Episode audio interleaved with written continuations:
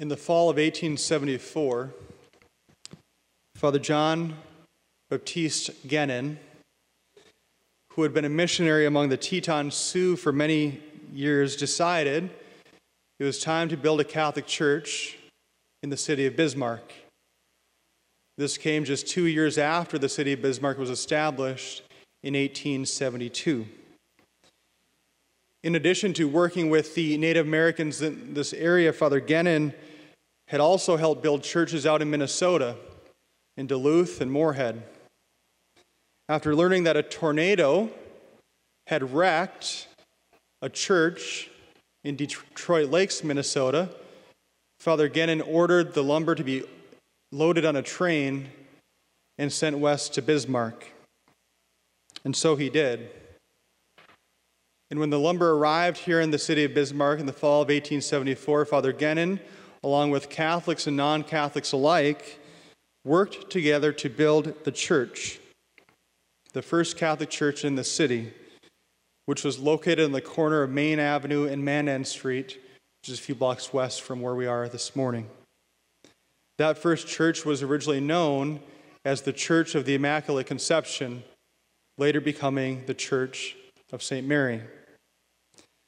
That small wooden church on the corner of Mandan and Main served as the only Catholic church in the city of Bismarck until this parish, this church building you're in now, was built and completed in 1898. During the construction of that small wooden church, Father Genin himself worked, worked long hours wearing his long black traditional cassock and supervising the unskilled labor force in building the church. Apparently, in those days, priests actually had some skills. Not the case anymore. That image of our first priest here working alongside the people of his parish is a very inspiring image to me. It's a reminder for all of us that this parish is built on the dedication, the labor, the sacrifice, the generosity, the prayers of our past priests and faithful parishioners. For over 140 years, that dedication and labor, that generosity and sacrifice, those prayers have continued, and we carry on that same mission of laboring in the vineyard of the Lord today. I mentioned these various points of our rich history this morning because on this first weekend of October, we have our annual Stewardship Appeal Weekend, as you have in the past. This week in the mail, you'll receive a brochure, all of our families will, that highlights the countless opportunities we have here at St. Mary's to continue the dedicated service that has formed our parish into who we are today. I humbly beg and implore that you fill out and return it to the parish. Even if you've served as a Eucharistic minister or a lector or whatever it may be for decades, we ask that you continue to update this and fill it out because it's always important for us to have updated records. And so it's very simple. You'll see in there a line next to each area of service. Simply write the first name of the pe- person in your household who is volunteering to serve in that particular way. We ask that they be turned in by November 1st. They can be mailed back, put in the collection basket, dropped off at the parish office, bring it to my house, don't really care. Just find some way to turn it in. We're also excited to be able to announce and continue the fact that you can fill it out online. Just go to our parish website, St. Mary's Parish, excuse me, stmarysbismarck.org, and uh, fill it out online at your convenience. But I do ask all of our parishioners to prayerfully consider how the Lord may be asking you to serve. To put it simply, we need you. And I thank you for your continued service. Also, and maybe more importantly this morning, on this Stewardship Appeal Weekend, I would like to take the opportunity to update all of you on a bit of a parish update. It's my hope and intention in the years to come to offer this annual parish, parish update each year in the first weekend of October coinciding with our Stewardship Appeal weekend. Now, some of the numbers I'll share with you this morning can also be found in an insert in this weekend's bulletin, as well as highlighted in my weekly column in the bulletin. I know for many of you, if you're like me, you hear numbers and they go in one ear out the other. It's a lot easier, easier to process them if you see them. And so if some of these numbers get escaped this morning, go back to the bulletin, you'll find them there. So here we go. This past year, we had nearly 56 new parishioners join our parish. As of today, we have 1,273 registered households. We as a parish continue to grow. And I think you've all seen that in the recent years, how exciting that is. We've had 19 weddings, 54 baptisms, 63 first communions, 37 confirmations, and 40 funerals. The average age of our parishioners, believe it or not, is 35 years old. I'm 32 years old. I always knew I was a bit below average, and that's proof. Next, I'd like to spend a bit of time this morning updating you on our current financial report as a parish. Let me be clear and blunt. My approach in updating all of you on our current financial status is done in a spirit of honesty and a spirit of complete transparency. I firmly believe that you, the parishioners here, have a right, that you deserve to know where we're at, and I have an obligation to update you where we're at in this important area. First, you'll notice in the bulletin insert that I mentioned this past fiscal year of 2017 2018, we ran a deficit budget due to a few unexpected expenses. Last year, we were also under what we had budgeted for our anticipated weekly collections. And so both of these factors left us with a deficit budget for 2017 2018. I'm very happy to report that in the first three months of the current fiscal year that we're in, our collections have been above last year's monthly giving when you compare August to August, September to September. And so it's good to see those are up. And so I want to thank you for your continued incredible generosity. It's very encouraging and edifying, and it's good to know that we're off to a good start this year. You'll also notice in the column I wrote, also in the uh, insert, that we have two very significant parish loans from the diocese. Some of you may be aware of these, some of you may not. These loans from the diocese to the parish were for the purchase of the Pizza Hut, which was purchased in March of 2012 for $800,000. Although the purchase of the Pizza was certainly announced to all of you, and you've been aware of that, uh, us acquiring that, based on many questions and comments I've received from parishioners, it does not seem that the financial plan was uh, made abundantly clear to you. And so when we bought that back in March of 2012 for 800,000, uh, we had $200,000 in savings that was used, and then we took out a $600,000 loan. And when we owned the building, or since we've owned the building and Pizza was still there, we would use the annual rent that Pizza would pay the parish to pay off um, some of that loan. And so the initial loan was around 600,000. In addition to the Pizza Hut loan that I mentioned, loans were also taken out for the dry cleaners, as well as paying for the demolition of the dry cleaners, the demolition of the apartment on 9th Street, and removing the asbestos from the former convent before it was demolished. And that first loan for the Pizza Hut and the dry cleaners is kind of a combined loan now, and the current amount of it is $482,000. The second loan that we took out this past summer is $65,000, and that was a loan to remove the asbestos from the convent before it was torn down in June.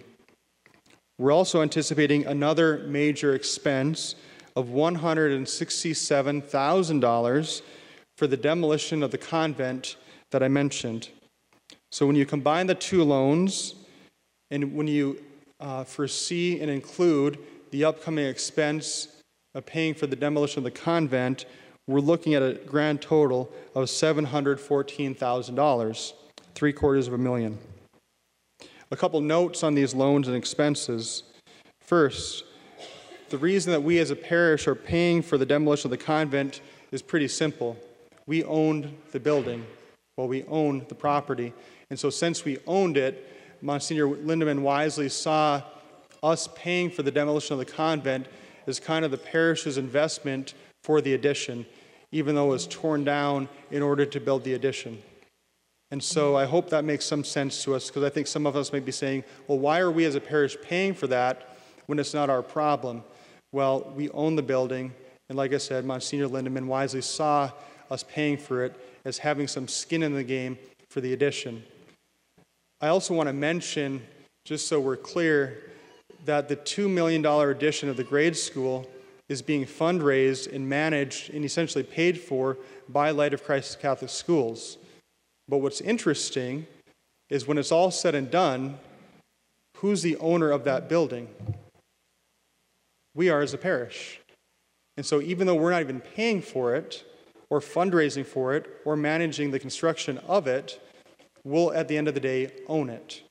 And so, if you want to imagine it for a second, somebody come into your house, building it, paying for it, managing it, and then saying, oh, by the way, it's yours. And so, I mentioned that because I want to highlight the wonderful close working relationship that we have as a parish with our Light of Christ Catholic schools. One second note on our loans. Due to current budget restrictions, we have not been able to pay any of the principal on either of our two loans this past fiscal year. We've only been paying the interest. Currently, as you can imagine, both the parish and finance councils are having serious discussions as how to best go forward. But right now, the bottom line number is 714,000. Yesterday, after the 4:30 p.m. mass, uh, a young man greeted me, a bit younger than me, and he said, "Father, it's going to be okay." And I looked at him blankly and I said, "What are you referring to?" And he said, "Oh, financially, we're going to be okay." I said, "Oh, I know. I'm not worried." And he said, "Well, you seem like it." And I said, That wasn't the thing to say to me right now. I had to bite my tongue pretty good because I wanted to bite back. If you know me well enough, I like to bite back pretty good. So I didn't say anything to him. He must be from Corpus Christi, I bet. Because you would never say that to me. But I am confident that we're going to be okay. I'm not tremendously worried. My point here isn't to show fear or anxiety by no means. My point is to be transparent. And I, like I said, feel like you have the right to know this. And so I'm not doing this out of worry. I'm doing this out of my obligation to be forthright with you. The next thing I want to briefly address is the parish center, the former Pizza Hut. One of the most frequently asked questions I've been asked is what is going to happen to the Pizza Hut? To be short, I don't know. I told both the parish and finance council that I need some time to give this some needed thought and consideration. But I also want to hear from you. I want to make sure that we establish as a parish community what are our needs, what are our authentic needs for this parish as we continue forward. And for me to immediately decide what we're doing across the street there would be greatly irresponsible to just jump into that without giving it some thought and consideration and hearing from you. And we have significant loans, as I mentioned. I'm still new, and we're working on establishing what our current needs are. And so here's the immediate concrete plan because I like to live in the concrete. I recently formed an ad hoc building committee to evaluate the current state of our buildings and facilities the church, the gathering space, our multi purpose room, the parish centers. Hey, he's got money right there. Look at that. Get him. well done.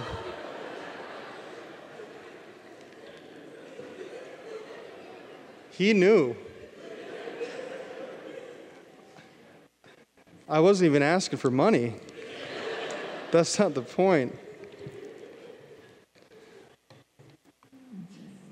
But like I said, I want to form a committee, form a committee, selling a politician. I want to form a committee to evaluate the church, gathering space, multi-purpose room, parish center, the offices we have hooked onto the multi, to the gathering space, as well as the priest residence. And this building committee is made up of experts in the building, mechanical, and electrical fields. I want to make sure that we have no major expenditures coming our way in the next 10, 15, 20 years. Once we've established and evaluated our current buildings, I believe we'll have a much better sense of our long term vision and be able to make that more informed decision about the Pizza Hut. One final note that sometimes gets uh, mentioned regarding our St. Mary's Grade School and Light of Christ Catholic Schools. The current addition we have going up at the grade school, as you've seen, is proceeding quite nicely and rapidly. It's on schedule to be, re- uh, to be finished next fall for the first day of school, the fall of 2019. Now, one of the advantages of having the addition of the grade school is that the north multi-purpose room, which during the week is used by by our pre-K classes, will no longer need to use a multi-purpose room, which means come the fall of 20 2019, next fall, a year from now, the entire multi-purpose room is the parish's for our use 24 hours a day, seven days a week. And I think it's important for us to keep that in mind as we plan for the future, to make sure we're considering that. Finally, you'll notice on the annual report that a significant amount of our annual collections are given to indeed help operate our Light of Christ Catholic schools. As some of you may know, how it currently works is Bishop Kagan sets a percentage that is our parish investment to Light of Christ. And that is a percentage selected by Bishop Kagan in consultation with the pastors in the Light of Christ administration that's then applied equally to all five parishes in the city of Bismarck that made, make up Light of Christ Catholic Schools. It was a funding model that was developed about four or five years ago. So the current subsidy for us as a parish and every other parish in the city of Bismarck is 33% of our ordinary income. So basically, to put it simply, 33% of our collections go towards the operations of Light of Christ Catholic Schools. Now, to put that in a bit of perspective for you, just six years ago, the 2011 2012 school year, our parish subsidy at St. Mary's Parish to support Catholic education was 70% of our annual collections. In six years, since the inception of Light of Christ Catholic Schools and the funding model developed by Bishop Kagan and the pastors, we've gone from 70% of your collections to 33%. It's a lean machine that's doing quite well. And so that then gives us more resources here to do the various needs outside of the important area of Catholic education. Now, I know this all is a lot to take in, but as I mentioned, check out the numbers in the bulletin in case you missed them. But I want to sincerely thank you for your continued prayers, your continued generosity, your dedication, your support. It's been very encouraging and very edifying to see.